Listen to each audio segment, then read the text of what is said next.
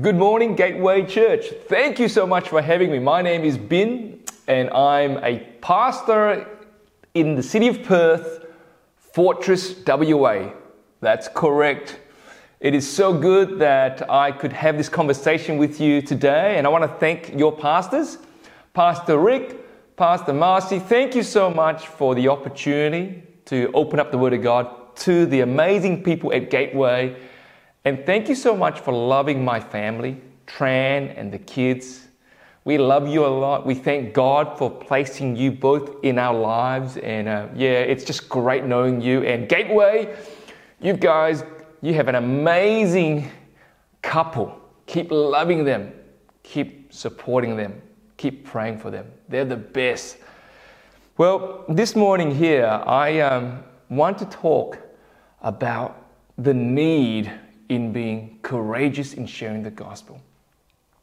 Because I really think that there will be a day when uh, you and I will stand before God and He'll ask us this question I've saved you, and what did you do with that redeemed life? And how we answer that question will reveal the extent of our love for Jesus. I mean, if Jesus is our prized possession, our ultimate treasure, surely we want to share Jesus with everyone. Amen. Surely we want to proclaim the gospel of Jesus to all people. And so, what I want to do is this morning, I want to take us uh, to 1 Thessalonians chapter 2, verses 1 to 6. And before I look into the text, I want to give us some context. Okay, now Luke, he writes in Acts chapter 16, there was a moment when the Holy Spirit stopped Paul and Silas from preaching, right? They were about to enter Bithynia, and Holy Spirit says, Don't go that way. Holy Spirit says, I want you guys to go to Macedonia. And so Paul, being obedient, went towards Macedonia and they entered into the town of Philippi. And then later on, they find themselves in Thessalonica. And there, Paul would preach the gospel. Many came to know Jesus, and a church was planted. Years later on, Paul would write two letters to his brothers and sisters in Thessalonica. And the letters are found in the New Testament. First Thessalonians is the first letter, Second Thessalonians is the second letter. And so this morning, we're going to look at 1 Thessalonians chapter 2, verses 1 to 6. So if you have your Bible, why don't you get your Bibles out? Or if it's on your phone, get the phone out and find Thessalonians chapter 2, verses 1 to 6. Let me read the Word of God before I uh, unpack it. Here we go. For you yourselves know, brothers you know, and sisters, that our coming to you was not in vain. But though we had already suffered and been shamefully treated in Philippi, as you know, we had boldness in our God to declare to you the gospel of God in the midst of much conflict. For our appeal does not spring from error or impurity or any attempt to deceive, but just as we have been approved by God to be entrusted with the gospel, so we speak, not to please man, but to please God who tests our hearts. For we never came with words of flattery, as you know, nor with a pretext for greed. God is witness.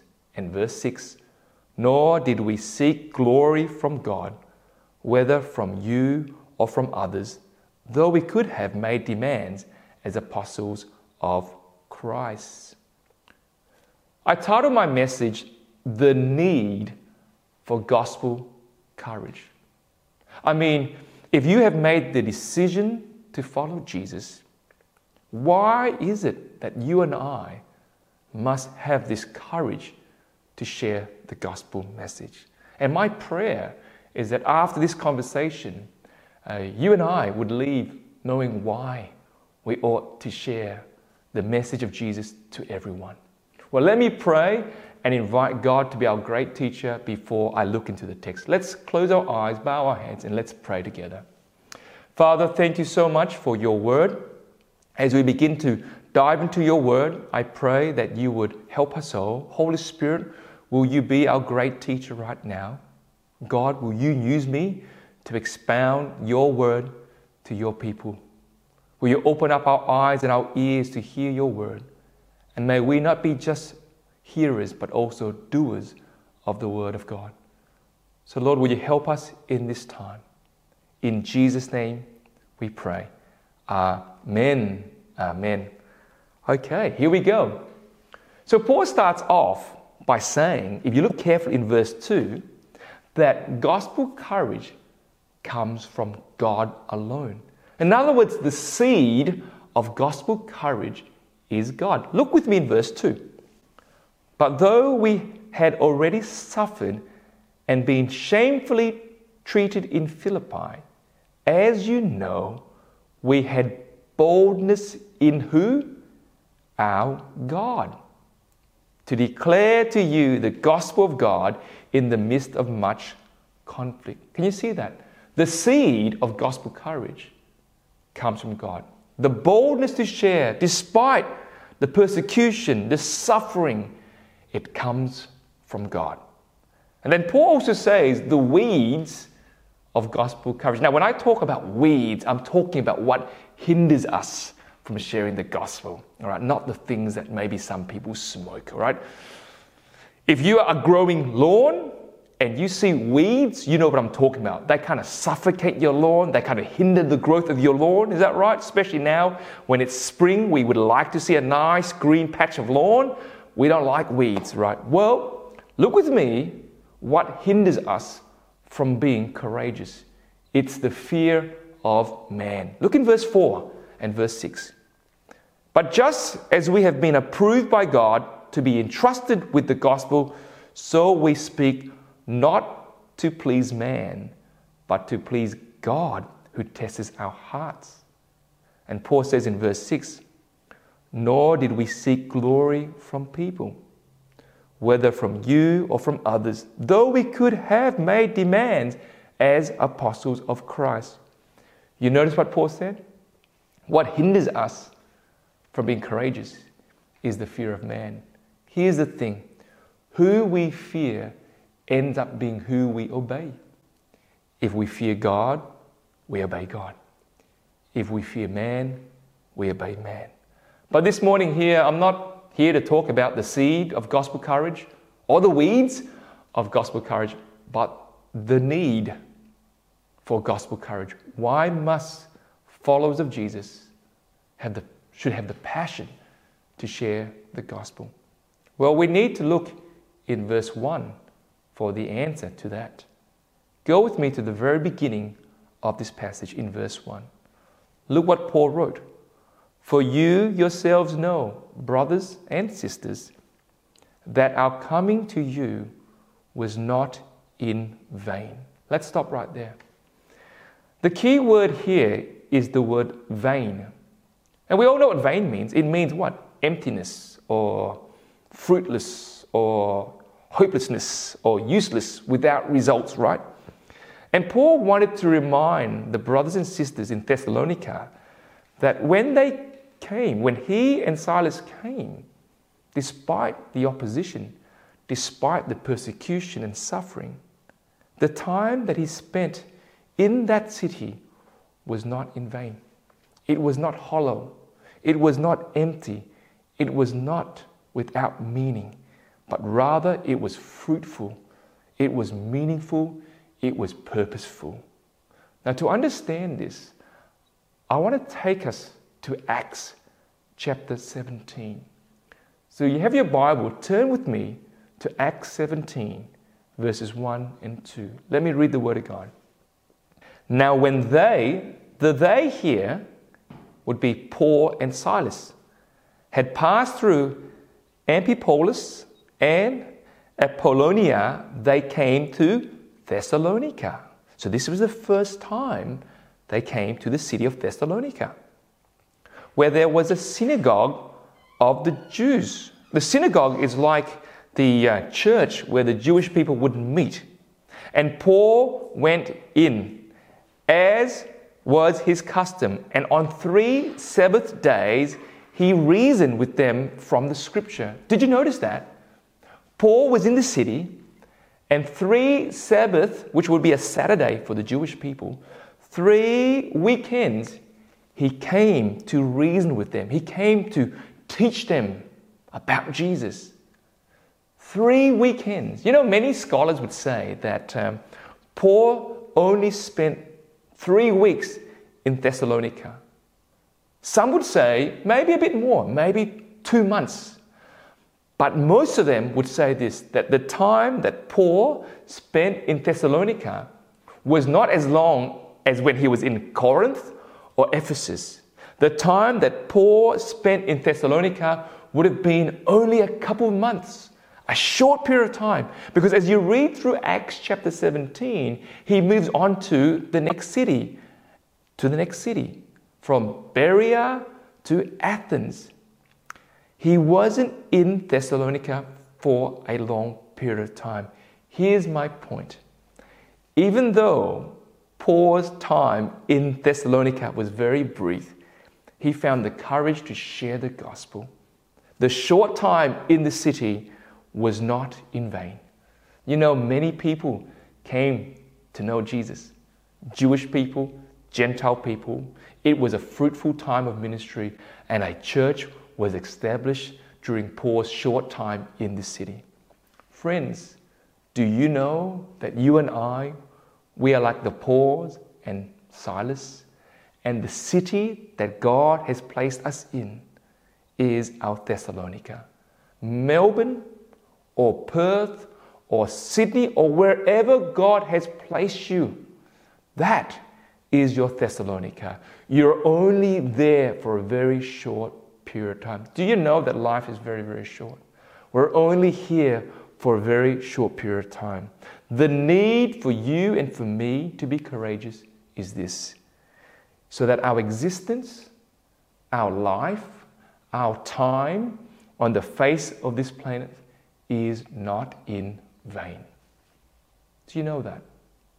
If we are willing to be courageous to share Jesus, you know, our personal existence, your existence and my existence will be more meaningful, will be more purposeful, will be more enjoyable you know, a lot of you may not know this, but I'm actually 46 years old. That's right. I look 16. I know. It's probably the Asian genes. It's all those rice and soya sauce that we eat. But did you know that uh, I've been in this country for 41 years?